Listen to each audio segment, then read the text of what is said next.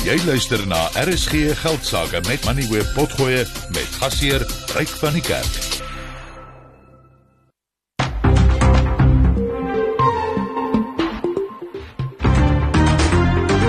Jy luister na RSG Geldsaake met Ryk van die Kerk, jou betroubare bron vir sake en beleggingsinsigte. Goeienaand en hartlik welkom by vanaand se program. Nou Kumba Eystererts is die tweede mynboumaatskappy wat hierdie week aangekondig het dat dit sy werksmag gaan sny. Nou, dit beplan om 490 werknemers af te dank en dit volg nadat Anglo American Platinum gister gesê het dit gaan sy werksmag met 3700 mense sny. Nou Kumba lê die werksverliese voor die deur van Transnet en sê Transnet uh se probleme het meegebring dat dit sy produksie moes inkort. So hulle het minder ystererts geproduseer want die goed staan daar op 'n groot hoop. Hulle het nie meer plek daarvoor nie. En nou uh, moet hulle mense afdank want hulle gaan nie meer so baie produseer nie. Hulle Ehm um, die voorraad ystererts wat daar lê is omtrent 9 miljoen ton. Dis 'n gereuse hoeveelheid daarvan. Maar interessant genoeg, Kumba se winste het in die tydperk met 26% gespring en uh, die groep het ook sy dividend verhoog. So dit is 'n scenario dat werkers afgedank word terwyl winste groei. En ek gaan met Mpumi Zigalala van Kumba daaroor gesels. Dan die Gautengse premier Panjasa Lesufi het gister aangekondig dat die omstrede e-tolstelsel in Gauteng einde Maart afgeskakel gaan word. Nou die uiters ongewilde stelsel was vir 'n dekade in werking, maar mense het net geweier om die tolgeld te betaal en uh, nou gaan belastingbetalers moet betaal. Ek dink daar 47 miljard rand wat uh uitstaande skuld en uh, die nasionale regering en die Gauteng regering gaan daar moet opdok en natuurlik wat beteken dit? Belastingbetalers betaal nou ewe skielik daai geld. Ek gaan met Andrea van Heerden van Outa daaroor gesels. Dan Suid-Afrikaanse kleinhandelaars het 'n beroep op die regering gedoen om belastingskuiwergate toe te stop wat buitelandse kleinhandelaars gebruik om uh, belasting te omseil as hulle produkte hier verkoop. En dis veral gemik op Temu en Shein wat besig is om baie vinnig in Suid-Afrika te groei. En uh, ek uh, ek dink baie jonger mense het al gekoop by Temu en Shein en dis 'n interessante model wat hulle het. As jy 'n produk van onder R500 byvoorbeeld koop dan word dit sonder enige belasting uh, na Suid-Afrika gestuur in 'n pakkie van China hiernatoe. Dit word nie op 'n groot maat ingevoer nie En uh, dit beteken hulle is nie onderhewig aan invoerbelasting van rondom 40% en dan ook BTW nie. En die kleinhandelaar sê nee, dis nie regverdig nie. Hierdie uh, buitelandse groepe moet ook daai belasting betaal. En dan laastens uh, op Dinsdag gesels ons oor landbou sake en vanaand gaan ons kyk na waterslaai. Nou dis 'n indringerplant wat uh, van Suid-Amerika kom en uh, dis besig om groot dele van die Vaalrivier te versmoor maar daar's nou 'n bietjie onmin oor gif wat gespuit word op hierdie waterslaai en ek gaan met dokter Gerard Verdoren van CropLife daaroor gesels. Maar kom ons kyk eers wat het op die markte gebeur en die insetsel word geborg deur Finbond Groep Beperk. Kontak hulle op 0860442211 Finbond Groep Beperk. Henko Creer. Dankie Ryk, goeienaand aan jou en goeienaand aan elke luisteraar. Amerikaanse markte het hulle dag op die agtervoet begin, maar is tans is daardie beurse gemeng met die Dow Jones wat nou 0,1% hoër verhandel, die S&P 500 0,5% laer en die Nasdaq wat nou 1% swakker verhandel. Europese beurse het gemeng gesluit met die FTSE 100 en die Duitse DAX elkeen 0,2% swakker, maar die Franse CAC 40 vandag 0,4% stewiger. Die JSE se indeks van alle aandele het vandag 0,9% teruggesak tot 72946 punte. Die nywerheidsindeks sluit 1,2% laer, die Hulbron indeks 0,9% swakker en die finansiële indeks 0,4% laer. Prosus en BHP het vandag elkeen 2,6% verloor. Naspers kortkop agter hulle 2,3% laer gesluit. Anglo het 2,1% verloor en die Richmond en Standard Bank elkeen 1.5% swakker. Ander maatskappye wat meer as dit verloor het, was Supergroup wat vandag 11% teruggesak het. Alphaman en Montauk elkeen 4% laer gesluit. MTN, Thungela en Bytes het elkeen 4% teruggesak en Motus, die MultiChoice groep en Sasol verloor vandag elkeen 3%. Aan die positiewe kant het die maatskappy met die naam van Karoo vandag 3.5% gewen Dan het Clicks, Italtaal en Anglo Gold elkeen 2.5% gewen en Shoprite, Northam en Sibanye Stillwater vandag elkeen 1.5% stewiger. Dan op die kommoditeitsmark is die prys van goud tans 2025 dollar per fyn ons. Platinum is nou 910 dollar en palladium 976 dollar per fyn ons. Brent olie verhandel teen 83 dollar en 10 sent per vat. As ons kyk na die wisselkoers nou R18.92 teenoor die Amerikaanse dollar, R23.92 teenoor die Britse pond, R20.46 teenoor die euro en R12.42 teenoor die Australiese dollar. 'n Bitcoin kos nou 52000 dollar en dit is net so diskant 'n miljoen rand, 995000 rand. Dan die plaaslike staatseffekte, die R106 verhandel teen 8,85% en die R209 verhandel nou teen 11,8%. Dankie Henk, dankie Henko. Dit was in uh, Chantel Marx, sy is hoof van beleggingsnavorsing by FNB Private Wealth. Sy sit hier langs my in die ateljee. Goeienaand Chantel.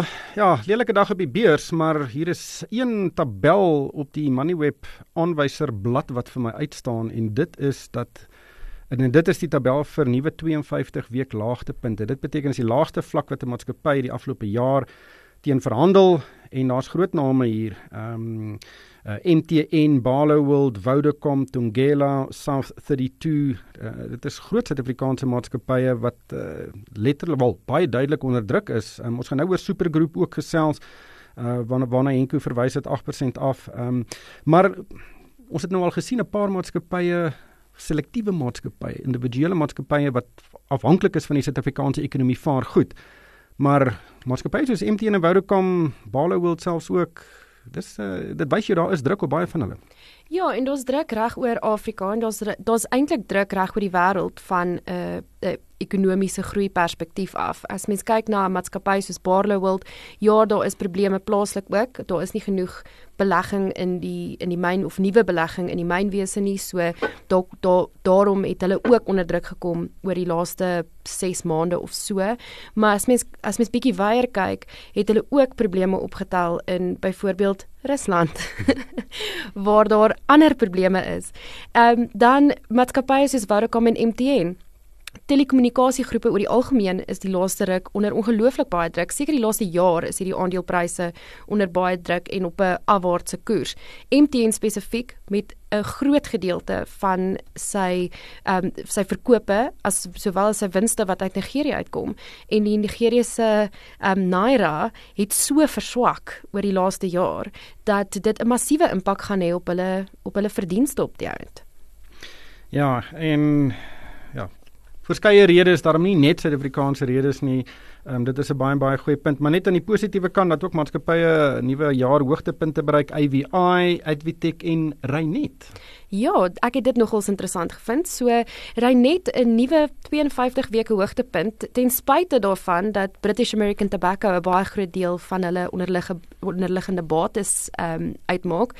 British American Tobacco het ons gesien vaar 'n klein bietjie beter nadat hulle ongelooflik ehm um, 'n ongelooflike negatiewe prysreaksie gehad het uh, in Desember laas jaar toe hulle gesê het dat hulle 'n baie groot gedeelte van hulle Amerikaanse besigheid gaan afskryf. Maar in Reinet dink ek daar is 'n paar interessante verwikkelinge en onder andere ehm um, hulle het 'n hulle het 'n hulle besit 'n gedeelte van 'n pensioenversekeringsbesigheid in die in die Verenigde Koninkryk wat baie baie goed vaar. Ehm um, en dit wys jou dat beleggers nou dalk bietjie anders kyk na Reinet as net British American Tobacco.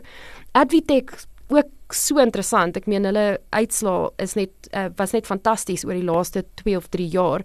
Natuurlik is hulle in die privaat skool besigheid en dit lyk asof hulle skole klein bietjie beter vaar as Kiro se skole en hulle het natuurlik nog steeds 'n uh, besigheid in die tersiêre sektor waar Kiro stadio ontknoop het 'n paar jaar terug. Hmm. Nou ek net vinnig teruggaan na Reinet, dis een van die maatskappye in die in die Rupert ehm um, groep, ek seker nie in die groep nie, maar dis uh, die Rupert familie beheer dit en die afgelope jaar die aandeleprys 40% op. Markkapitalisasie van 94 miljard rand, so groot maatskappy. Ja, en natuurlik help 'n swak rand ook. Nee, absoluut. Supergroep, uh dis 'n logistiese maatskappy, aandeel vandag uh, amper 10% af. Wat het daar gebeur? Ja, en ook een van daai 52 week laagtepunte hmm. vir Supergroep. So Supergroep het uitslae bekend gemaak of hulle het eintlik 'n handelsverslag bekend gemaak wat gesê het dat ja, hulle het gegroei uh, van 'n verkope perspektief af, maar hulle winsgewendheid was onder redelik baie druk. En dit was weer eens dit gaan nie so goed in Suid-Afrika nie, maar hulle grootste probleem lê in Duitsland en in die Verenigde Koninkryk. En in die Verenigde Koninkryk spesifiek is dit ehm um, verbruik uh, gebruikte motors. Hulle het 'n uh, paar kleinhandel gebruikte motor motor of gebruikte motorhandelaars in die in die Verenigde Koninkryk en daai pryse het ongelooflik afgekom omdat daar baie meer nuwe uh motors te koop is. Jy sal onthou so 2 jaar terug was daar eintlik 'n probleem om nuwe karre in die mark in te druk as gevolg van COVID-19 wat veroorsaak het dat hulle nie komponente kon kry nie. So baie druk in daai besigheid en dan ook in Duitsland lyk dit asof die ekonomie maar maar sukkel en ehm um, as gevolg van daai twee spesifieke ehm um, dele van die besigheid het dit die hele groep neergebring. Suid-Afrika het nie 'n monopolie op probleme nie, verseker, dit is maar reg oor die wêreld hoewel die probleme daar aan die ander kant anders is. Dan een van ons grootste strukturele probleme is werkloosheid en die amptelike werkloosheidskoers is vandag aangekondig vir die laaste kwartaal van verlede jaar. Dit is effens hoër, nie baie nie, maar die amptelike werkloosheidskoers staan nou op 32,1%. Uh dit is vir mense wat werk soek, maar die mense wat nou al opgehou het om werk te soek, as mense hulle bytel, dan is daardie koers 41,1%. So 4 uit 10 mense wat kan werk het nie werk nie. Ja, en ehm um, dit wys jou of dit dit, dit sê vir jou presies wat die probleem is in terme van ekonomiese groei in Suid-Afrika heidaglik in terme van baie van die ander sosiale probleme wat ons in die land het. Um, ons gaan moet beter doen in terme van indiensneming en elke jaar kom daar nuwe mense um, in in die werk in die werksmark in en elke jaar sukkel ons om daai mense in die werksmark op te neem.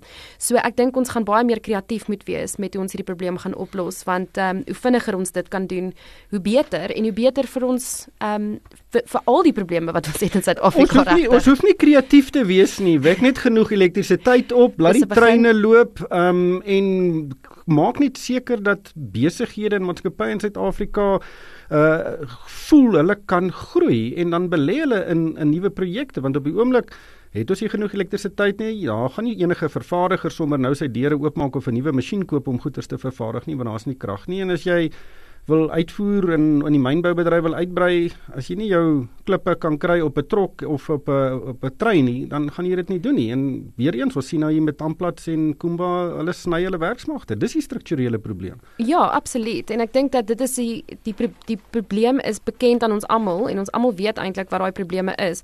Maar ek dink dit is baie meer gekompliseerd as wat 'n mens dink en ek dink dit is als goed wat op die lys is, maar ons het 'n probleem veral in Suid-Afrika om die goed actually van die lys af te haal.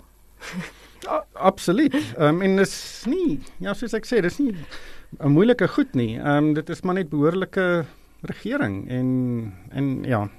Ons praat elke aand oor die probleme in die land en ek is seker môre met die begroting gaan ons weer gesels oor die planne wat gemaak word om dit op te los. Maar ek kyk hier na die ehm um, verskillende sektore waar daar werks uh eintlik groot skuwe was in die landbousektor het daar 35000 werksgeleenthede verlore gegaan. In die mynbou bedryf verbasend genoeg is daar 37000 nuwe geleenthede geskep. Vervaardiging het 1000 verloor. Die finansiële bedryf het 128000 werksgeleenthede bygekry. So dit gaan relatief goed daar as mens na die uh, aantal werksgeleenthede kyk. Ehm um, so dis eintlik interessant dat die mynboubedryf eh, 'n uh, positiewe syfer het. Die insetsel is geborg deur Finbond Groep. Beperk kontak hulle op 0860442211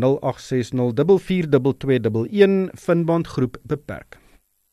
Standvastigheid konsekwentheid en betroubaarheid, kwaliteite wat in hierdie onbestendige tye skaars en van onskatbare waarde is. Finbond Groep Beperk is 'n bewese bondgenoot sedert 2003 met nagenoeg 600 internasionale takke en 'n indrukwekkende baanrekord van gewaarborgde opbrengste op beleggings. Verdien 11% nominale rente per jaar op 'n 5-jaar termynbelegging van 1 miljoen rand of meer. Geen inisiasie of administrasie fooie word gehef nie en rente kan uitbetaal of gekapitaliseer word. SMS RSG na 30635 of e-pos deposito by finbond.co.za. Vir die belangrikste sake nuus, skakel in op RSG Geldsaake.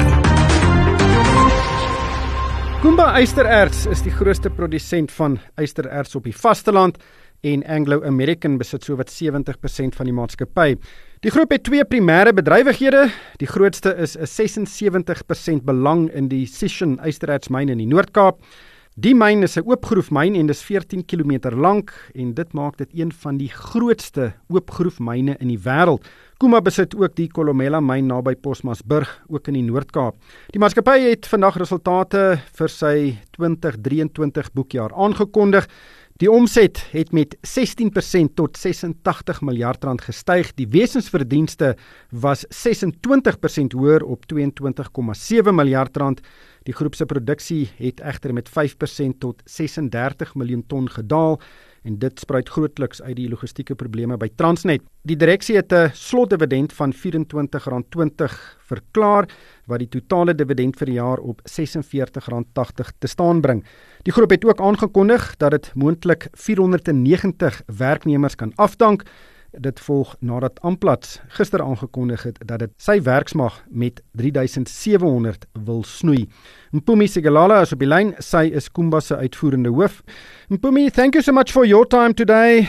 You have announced a restructuring process that will affect nearly 500 people, yet your profitability rose by around 26%, which is significant. Can you put this into context? Clearly, you've highlighted the results. I think, in addition, just a couple of things. We saw an improvement in our safety performance, which is always something that we essentially look at. But another point that we highlighted was the fact that we actually had to slow down production in the fourth quarter. And the reason why was because we found ourselves sitting at unprecedented levels of our product stockpiles, which rose up to 9 million tons. And the reason why we slowed down production was because we needed to realign and rebalance our value chain as a result of logistics performance.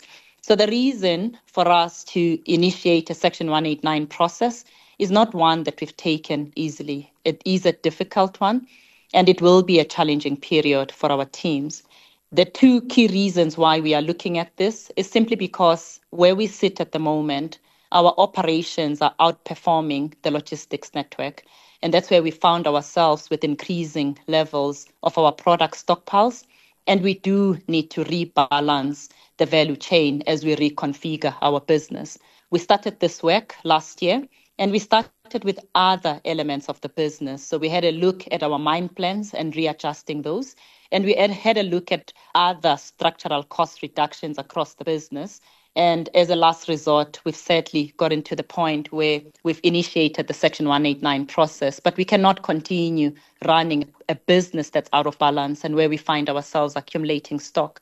I've got to say that that does not mean that we don't believe in the turnaround that's been driven by the National Logistics Crisis Committee. What we recognize is the fact that the right work is being done, but that the results will take some time to translate into a space where we'll get back to levels where we'll find ourselves having more than 40 million tons of logistics capacity. Clearly, the second reason is because when your value chain is out of balance, it actually means that you continue spending money that you don't need to spend because your business will be designed to deliver more than 40 million tons of iron ore, but your logistics will be constrained to the figures that we've guided. I think that's the sad reality because if Transnet can ship more, you can expand your operations. But you've given guidance about future production levels, which remain relatively static at around 37 million tons. So, can we deduce that you don't expect over the next few years there will be a significant increase in the efficiencies at Transnet, even under Michelle Phillips? So I think a couple of things we've guided within a range of 35 to 37 million tons. But what you need to consider as well is the fact that we are currently sitting with high levels of stock. So sitting at just over 7 million tons. And over the next couple of years, we'll clearly be eating into that stock. In addition to that, because that's just the stock that's sitting at the end of the process, which is our saleable production. We are also sitting with high levels of buffers in terms of our own production value chain. And we are essentially looking at getting back to normal levels. And then coming back to the Transnet side, I said that we do fully support the National Logistics Crisis Committee. And we've seen strong leadership coming through from Michelle. And what we also like is the fact that Michelle's actually have spent some time getting closer to the customers. What we do, however, realize is the fact that the extent of the challenges mean that it will just take some time for this to get back to the levels that we'd like to get to, which is us getting more than 40 million tons of capacity from a logistics performance perspective. In a perfect world where there are no logistic problems, no electricity supply problems, how significantly can you ramp up Kumba's production? Or put differently, what is the opportunity cost of the logistical and electricity challenges we face here in, in South Africa? So, like in a perfect world, we'd want to see ourselves running at historical levels where, as I've said, we've guided at around 35 to 37 million tons, but we've seen ourselves peaking at 42 to 43 million tons. And we'd like to get back to those levels. And I've got to say that clearly it's been difficult looking at this decision because our teams have actually performed exceptionally well. It's just that we can't continue with a value chain that's out of balance. From a Kumba perspective, electricity challenges do not impact us as much. And that's because, from a mining perspective, we run with predominantly a diesel powered fleet. But clearly, we do work closely as well with Eskom. It's just that Transnet or logistics performance impacts us significantly more. Let's look at the possibility of private operators entering the fray to increase efficiencies at Transnet. You predominantly use the Sishen Saldanha railway line, and my perception is that that is the most efficiently managed Transnet line, especially on the commodity side. Are there prospects of private operators actually operating on that specific line? Yes, we use the iron export channel, which is the Saldanha Bay export channel. And one of the things that excites us at the moment is the fact that the freight logistics roadmap was approved by Cabinet in December. And that essentially is looking at driving for more private sector participation, and not just as Kumba, but as part of the Ore Users Forum, which includes other users of the line. We are looking forward to engaging around looking at how best we can actually benefit from this. We do think that concessions could work for the iron ore export channel, and that's where we are looking forward to having engagements with both Transnet and government. Dankie Mpumi. Dit was Mpumi Sigelala, sy is Kumba se uitvoerende hoof. Chantel, ja, Mpumi hardop, sy het 'n hou bestuur hy besigheid met haar eysterfys. Is 'n baie goed bestuurde besigheid en is jammer oor 490 werksgeleenthede wat nou verlore gaan gaan. Ehm um, maar nog steeds ondanks die probleme regtig goeie finansiële resultate. Ja, die eisteraarsprys het verskriklik mooi ehm um, het, het mooi hoog gebly terwyl meeste ander kommoditeitspryse onder druk gekom het en natuurlik die produk wat uit Kumba se myne uitkom is van so gehalte dat hulle nog meer as die standaardprys ook kry vir hulle produk. So ek dink daai het hulle baie gehelp. Natuurlik kon dit nog beter gewees het as hulle meer eisterarts kon eisterarts kon uitvoer en ek dink deel van hoekom hulle die afdankings doen is die probleme by Transnet wat hulle gaan keer om om daai deur te voer. Ja, die aandeleprys uh die afgelope 6 maande 43% op en as ek so vinnig gesom in my kop maak, die dividendopbrengs op hierdie 42 rand ehm um, dividend wat hulle verklaar het, is baie naby aan 9%. Uh, mens moet nie daai dividend onderskat nie. Ja, kyk met met hierdie maatskappy moet mens skep terwyl dit reën, want sodra die eisterhartsprys onder druk kom, dan gaan daai winsgewendheid ongelooflik vinnig daal en dan lyk die dividend weer nie so goed nie. Ehm um, maar verseker 'n baie goeie bestuurde, goed bestuurde maatskappy en uh, dit help bietjie om 'n uh, 'n bietjie van 'n hupstoot van die buitekant af te kry. Ja, ek was bietjie optimisties in my hoofreken. Uh dis 7,7% wat nog steeds nie te versmaai is nie. Baie baie goed veral as jy daai groot kapitale groei kry. The Courier Guy is Suid-Afrika se voorste verskaffer van koerierdienste. As dit kom by die hantering van jou pakkie, doen niemand dit beter nie. So volgende keer as jy iets moet stuur, stuur dit met die mense wat 185 kiosks 22 depots en 1100 Pudo sluitkassies reg oor die land het. Toonbank tot toonbank begin teen net R65 en dit sluit die verpakking en BTW in. T's en V's geld. Besoek thecourierguy.co.za vir meer inligting.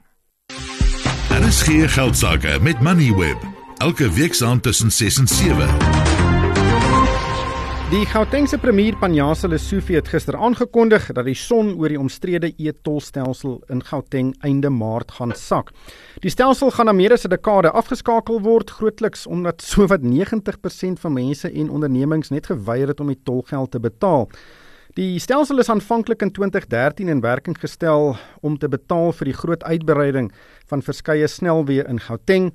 Die stelsel het ook tot die stigting van die burgerregte organisasie, die Bondgenootskap teen Stedelike Tol of OUTA in 2012 gelei. Uh OUTA se naam het natuurlik later verander na die organisasie teen belastingmisbruik, so die mandaat is 'n bietjie uitgebrei.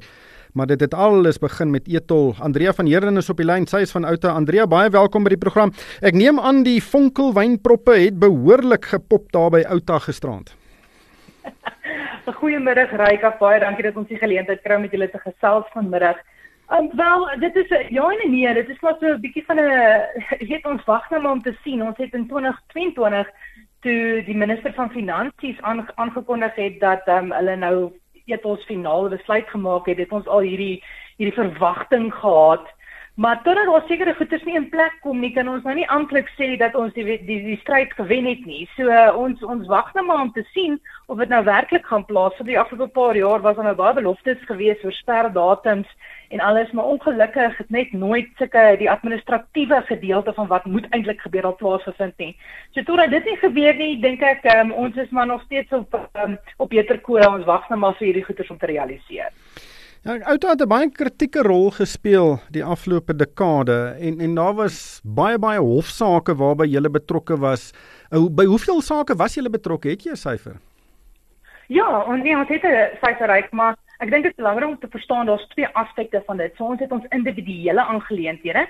So basies wat dit beteken is daar is ondersteuners of die, no die normale mense van die publiek wat oudag gekontak het en gesê het help ons want Sandra het dagvordings teen ons uitgereik vir agterstallige e-tol bedrag en um, as gevolg daarvan het ons in 2015 het ons hierdie verdedigingssambreel um, op die been gebring. En basies wat dit beteken is die individu gee vir elke 'n mandaat en ons stel dan prokureurs aan om hierdie regsaangeleenthede namens daai individu um, aan te pak. So daai bedrag is so net onder 2100 individuele aangeleenthede wat Alta se prokureurs namens hierdie ondersteuners van Alta verdedig het en suksesvol verdedig het. En dan het ons natuurlik die groot uh, hoof grondwetlike ehm um, ehm um, aangeleentheid wat steeds hangend is. So dit is al twee hierdie hierdie hierdie al twee hierdie twee regsgedinge wat ongelukkig nog steeds geen einde einde aan het nie en dit hang net in die lug totdat daar 'n amptelike besluit gemaak is oor wat gaan gebeur met etels. Ek dink baie mense wat wel betaal het, ehm um, hoewel dan nou nie baie van hulle is nie, gaan sê maar gaan ons ons geld terugkry? Is daar enige sprake daarvan? Wel, ek is nou baie jammer om dit te sê, maar ongelukkig die die maklike antwoord is nee. Ons weet dat uh, die premier het het al beloof dat mense hulle geld gaan terugkry, maar as jy gaan kyk na die regsaspekte daarvan, ongelukkig het hulle nie 'n voet om op te staan nie.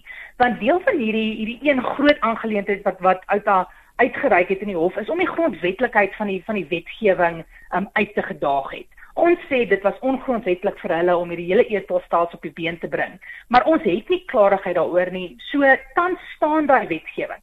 So in terme van wetgewing nou moet mense betaal. Ons het net gesê ons gaan nie betaal nie want ons voel hierdie hele ding is ongrondwetlik en daar's baie mense wat saam met ons gestem het, maar ongelukkig diegene wat reeds betaal het, dis ongelukkig glad nie 'n realiteit op hierdie oomblik dat hulle hulle geld kan terugkry nie tensy hulle sê dit is retrospektief van werking die etels die besluit om die etels te geneem het of om te begin um, om die die die uh, rekeninge uit te stuur in 2013 maar ons twyfel dat dit gaan gebeur so ongelukkig die kort antwoord is nee want die wetgewing is nie ongrondwetlik verklaar nie Nou ek dink baie mense het nie betaal nie want hulle sê daar word so baie geld elders gesteel. Daai geld kon net sowel produktief gebruik gewees het om hierdie paaie te bou.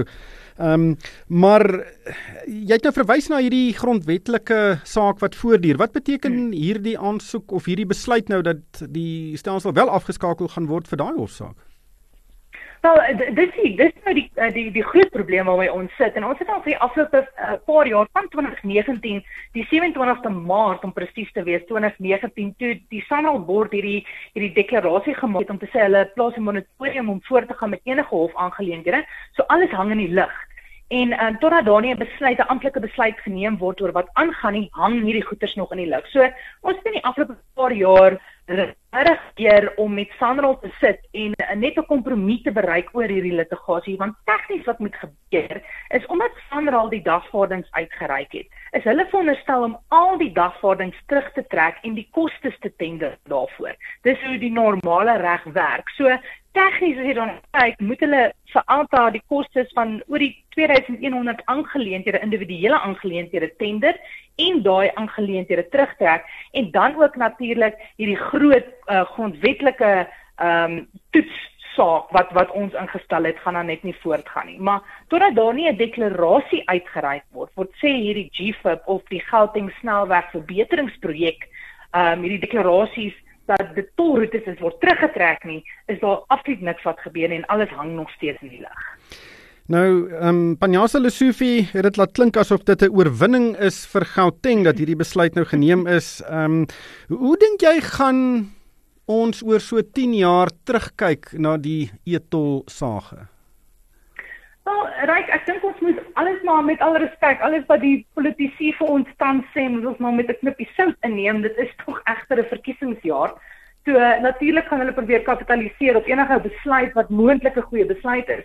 Maar op die einde van die dag, ek dink altyd se se perspektief is net as die regering net geluister het van die begin af, waar waar as aanvanklik ehm, 'n um, voorstel gemaak het toe hulle begin het met etels, ons gesê het net 9 sent op die op die ehm um, die fuel levy. Dan gaan hierdie dan dan is alles betaal in 2016 al, maar nou natuurlik het dit nie gebeur nie. So Ongelukkig sit ons met 'n met 'n situasie waar die regering sekere besluite neem en net verwag dat die normale mens net net daaraan voldoen, maar dis ongelukkig nie effektief nie. So kom ons hoop nou maar in as ons nou van 10 jaar af terugkyk na na hierdie hele ethos saga dat die regering geleer het dat hulle foute uit en dat hulle besef dat dat uh, burgerregtelike organisasies soos ATA, ons is nie daar om net klappe uit te deel nie. Ons is regtig daar om hande te vat met die regering en 'n uh, doeltreffende oplossings te vind wat wat vir ons van kardinale belang is en wat op die einde van die dag elke liewe persoon in Suid-Afrika se sak raak.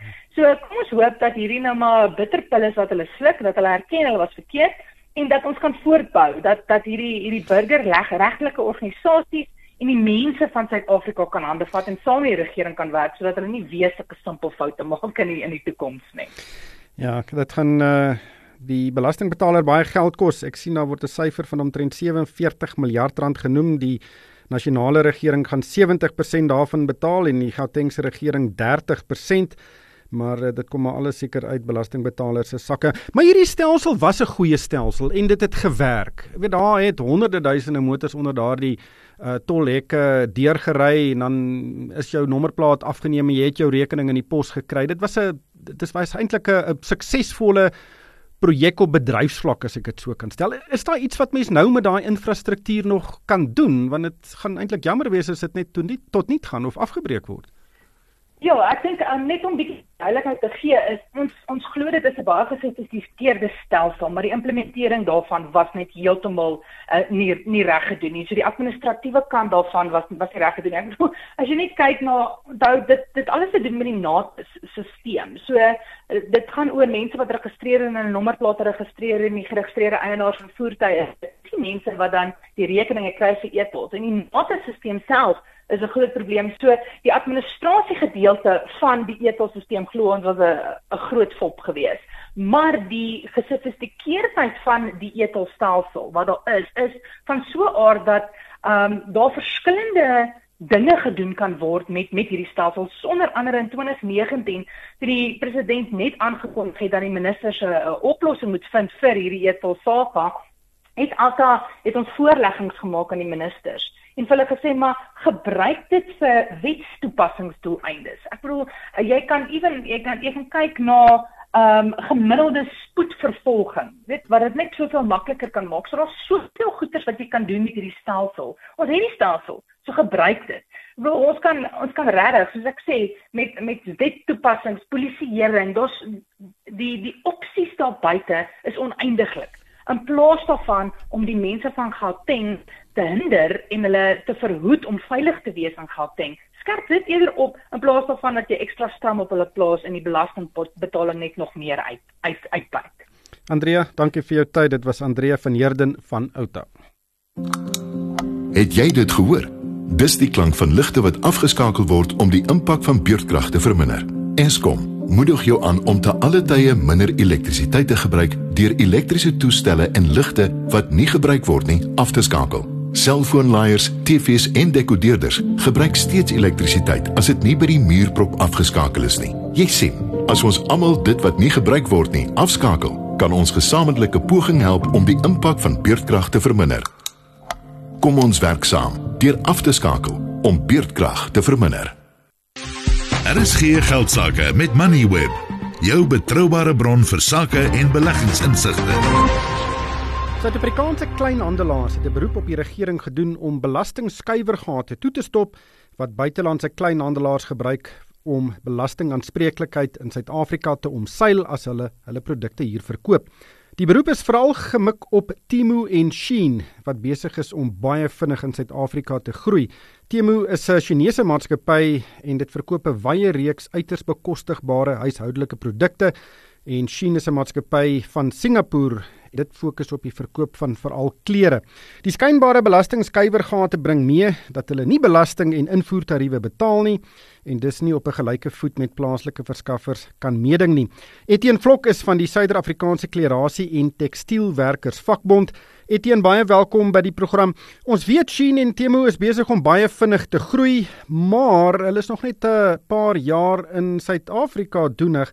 Shein het hier in die COVID tyd begin sake doen en Temu in September 2022. Is daar enige aanduiding van hoe groot hierdie besighede al in Suid-Afrika is? Ons het nie enige statistiek op die oomblik wat vir ons 'n idee gee van hoe groot hulle is nie. Maar as mens kyk na die reaksie op sosiale media teenoor veral Shein, die hoeveelheid advertensies wat mens sien sodra jy op enige webwerf gaan, is dit duidelik dat hulle vreeslik groot word in Suid-Afrika en dat hulle beplan om ook vreeslik te groei. En dis vir daai rede dat ons bekommerd is, nie noodwendig oor waar hulle nou is nie, maar waar hulle miskien oor 'n paar jaar kan eindig. So watter skuiwergate is daar wat hulle in aanhalingstekens misbruik? So daar's hoofsaaklik twee skuiwergate. Die eerste is dat lank gelede is 'n stelsel in plek gestel wat jy toegelaat het om produkte in te voer en as dit onder R500 per produk kos, dan beteken jy betaal nie belasting daarop nie. En dit beteken dat wanneer 'n groot Suid-Afrikaanse kleinhandelaar 'n hele vragskip vol klere bestel en daai klere land by 'n Suid-Afrikaanse hawe, dan word die belasting op daai hele vragskip uitgewerk het en dit word dan betaal aan die regering. Nou wat Timo en Shein doen veral is hulle stuur klein pakkies na Suid-Afrika, individuele pakkies. Daai pakkies is baie keer onder die R500 limiet wat beteken hulle betaal dan nie die belasting nie. So ons het vir die regering gevra om te kyk om daai minimum wat heidaglik in plek is na te kyk en te sien of ons dit moet afskaal of dat ons dit enigsins ontslaa raak daarvan of moontlik dit opskuif dat dit 'n groter bedrag is. Die tweede skuiwergat wat hulle gebruik is dat op die oomblik indien jy 'n pakkie van jou ouma of jou tannie oor see ontvang en dit word beskou as 'n geskenk, betaal jy ook nie belasting nie. Ons glo en die inligting wat ons sover gekry het, is dat hulle gebruik ook die skuiwergat en baie keer word die produkte wat mense bestel beskou as geskenke en dan kom dit in Suid-Afrika in en belasting word ook nie daar betaal nie. Vir ons albei hierdie skuiwergate moet toegemaak word.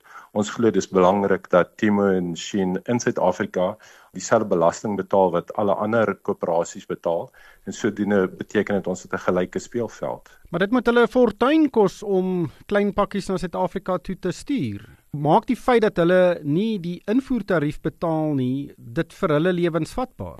Ek dink so ryk, maar daar's 'n ander ding wat hulle doen en dit is dat hulle besigheidsmodel is regtig gebaseer op 'n argaïese model wat ons in die 90s en die 2000s gesien het wat glad nie regtig omgee op die impak op die omgewing nie en wat regtig nie omgee vir die salarisse wat aan werkers betaal word nie. Byvoorbeeld is daar 'n groot dokumentêr gedoen in Brittanje oor die tipe van arbeidspraktyke wat ons sien in die fabrieke wat Shein gebruik en waar werkers baie lae salarisse kry en vreeslike lang ure werk en baie min dae af het terselfdertyd maak hulle produkte wat regtig nie lank hou nie. Dit beteken jy bestel dit, jy hou dit vir 'n kort rukkie en dan binnekort eindig dit in die vullishoop op. En ons glo daai is 'n argaïese model oor die algemeen die kleinhandelindustrie en die klere-industrie en reg oor die wêreld beweeg meer na volhoubare produkte en kyk beter na hulle werkers oor die algemeen. Ek verstaan dit hulle kan gemors verkoop, maar tog koop mense dit. Maar as jy nou 'n 100 rand speelding in China vervaardig, jy hom in 'n pakkie sit en Suid-Afrika toe stuur vir iemand wat dit nou hier koop, dan natuurlik is dit hulle keuse, maar ek dink die vraag is eerder die feit dat hulle dit nog steeds moet verskeep hiernatoe moet hulle 'n klomp geld kos en ek dink die insinuasie is dat as hulle nie hierdie invoertariewe betaal nie dan gaan hulle nie winsgewend wees nie. Dis al wat hulle winsgewend maak. So hoe sleutel is hierdie skuiwergate in hulle lewe? Want ek dink dis 'n belangrike punt. Ons dink dis 'n baie belangrike deel van hulle besigheidsmodel. Ryk as jy kyk, daar's verskeie ander lande wat presies dieselfde situasie het wat Shein betref op die oomblik. Hulle kyk ook na hulle sogenaamde de minimis reël wat daai sekere lyne is waar as jy produk invoer wat minder as dit werd is, betaal jy nie belasting nie. So baie lande is ook besig om na daai de minimis reël te kyk en sien hulle of hulle dit moet opskuif. Dit is 'n groot deel van hulle besigheidsmodel is om daai skuiwergatte te gebruik. En ons glo as ons dit toemaak, dan gaan hulle miskien minder bekostigbaar wees, maar ten minste gaan hulle dan dieselfde belasting betaal as wat Suid-Afrikaanse koöperasies betaal. Vir enige bedrag van 'n produk wat jy invoer van meer as R500 soos jy vroeër gesê het, hoeveel is die invoerheffing of die invoerbelasting wat jy moet betaal daarop? Die belasting op klere is tussen 40 en 45% van die waarde van die produk en natuurlik dan moet jy nog 15% BTW ook betaal. So as jy onder R500 is, dan betaal jy nie daardie tariewe nie en BTW nie. Presies. So met ander woorde, dis 'n groot deel van die feit dat hulle so kompeterend is en die produkte so goedkoop kan verkoop. En ons dink vir daai rede wat ons vir die regering gevra het om die hele stelsel te hersien.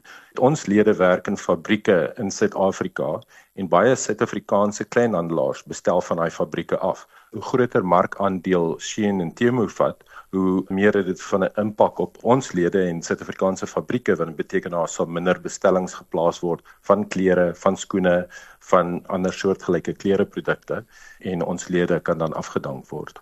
Etienne, dankie vir jou tyd. Dit was Etienne Vlok. Hy is van die Suider-Afrikaanse Klerasie en Tekstielwerkers Vakbond. Die minister van Finansies, Ino Godongwana, sal na verwagting môre verskeie groot aankondigings in sy begroting maak. Dit sluit aankondigings in oor die toekoms van nasionale gesondheidsversekering en of die regering van Suid-Afrika se buitelandse reserves gaan gebruik om fiskale gatte toe te stop. Dan kan daar ook wesenlike belastingveranderings wees. Moneyweb bied donderdagoggend om kwart oor 11 'n gratis webinar aan om die begroting en aankondigings te ontleed. Moneyweb redakteur Ryk van die Kerk sal die webinar lei. Ander deelnemers is Investec se hoofekonoom Annabel Bishop en die uitvoerende hoof van die Suid-Afrikaanse Instituut vir Belasting, Keith Engel. Moenie hierdie webinar misloop nie. Dis donderdag om 11:15 tot 12:00.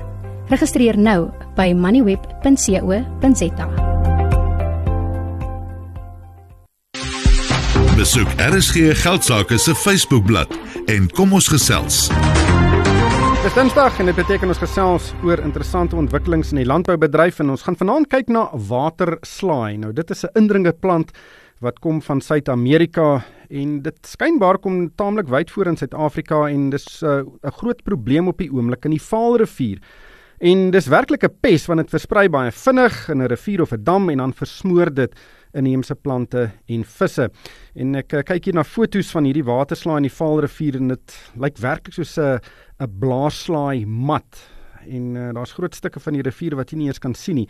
Maar daar's nou 'n bietjie omstredenheid oor hoe om hier van hierdie pes ontslae te raak want daar is nie 'n geregistreerde gifstof om dit mee te bestry nie. Randwater het onlangs 'n glifosaat op die plante begin spuit, maar baie mense is baie ongelukkig daaroor. Dr Gerard Verdoorn is op die lyn. Hy is van Crop Life. Uh, Gerard, baie welkom by die program. Vertel ons eers van waterslaai. Hoekom is dit so 'n groot probleem? Wel, ons sit in Suid-Afrika met ons riviere en damme wat erg besoedel is in baie gevalle met riool. Met ander woorde, die water water is baie ryk aan voedingsstowwe en die oomblik as dan dan so aggressiewe indringerplant kom soos wat jy genoem het nou die waterslaai of dan byvoorbeeld die um waterjasint dan gebruik hulle daai voedingsstowwe in die water en hulle vermenigvuldiging is geweldig vinnig en dit is so radikaal dat dit baie plekke as jy nou dink in Benoni byvoorbeeld is die een dam heeltemal totaal een groen mat waar jy tegnies oor kan loop en dit veroorsaak dan dat die water deoksigeneer dit veroorsaak skade aan die vislewe in die water en die ander dierlewe in die water ook en dit skep 'n probleem vir die landbousektor want dan raak die beskikbaarheid van die water moeilik en die pompe word opgeblok deur hierdie plante en dit skep nou vir mense en dier omgewing en vir landbou almal 'n probleem omdat die water besoedel raak met hierdie uitheemse indringerplante.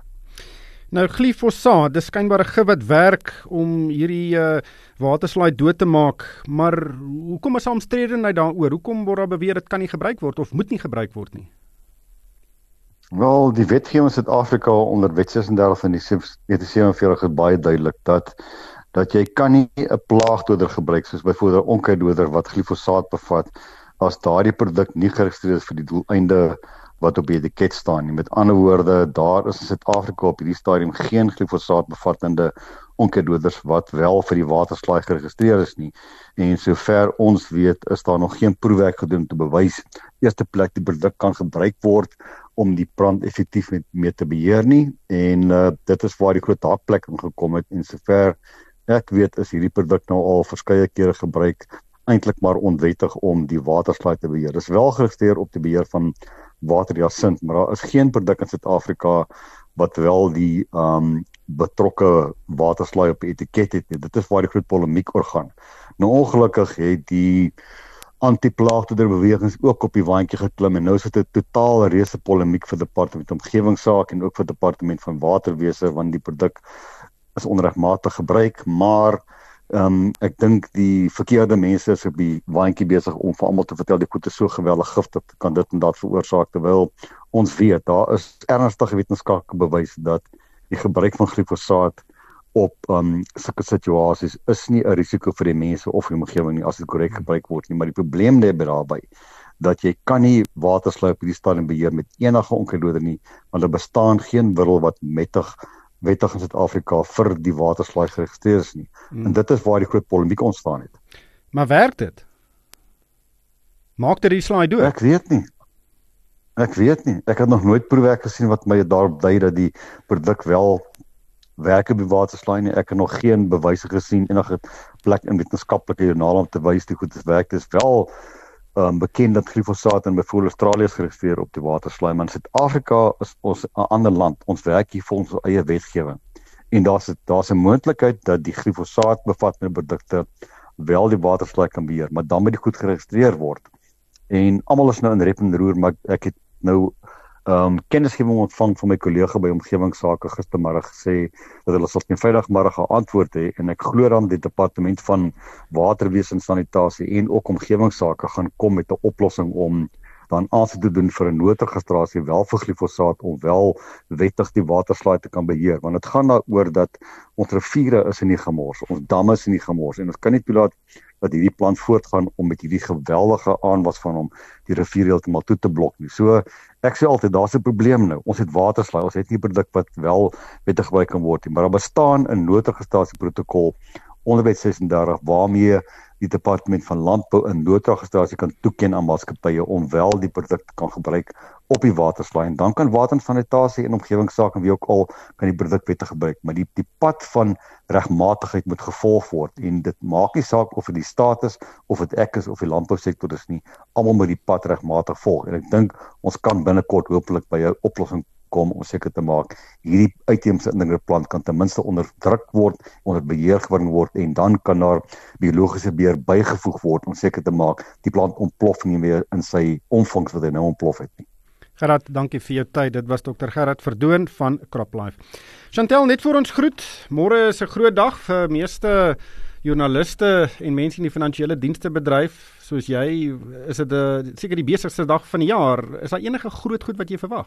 Dis by verre die besigste dag van die jaar en ek dink dis ook 'n baie besige dag vir die uh, minister van finansies. Maar ja, ek dink ons verwag dat ons een of ons ons darm 'n idee gaan kry van wat die staat se plan is in terme van om 'n uh, ekstra geld in die hande te kry want dit kom nie van besighede af nie. Dit kom nie noodwendig van BTW af of persoonlike belasting nie. So hulle gaan met weer eens kreatief wees in hoe hulle daai geld in die hande gaan kry.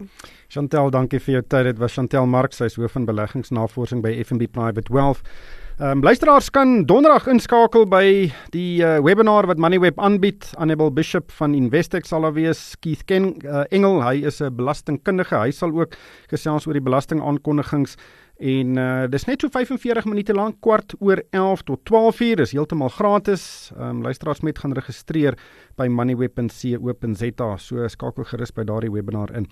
En daarmee moet ons groet van my ryk van die kerk en die Moneyweb span. Dankie vir die saamluister. Jy het geluister na RSG Geldsaake met Money where potgoe elke weeksdag om 7 na middag. Vir meer Money where potgoe, besoek moneyweb.co.za of laai die toepassing af en volg Moneyweb News om dagliks op hoogte te bly.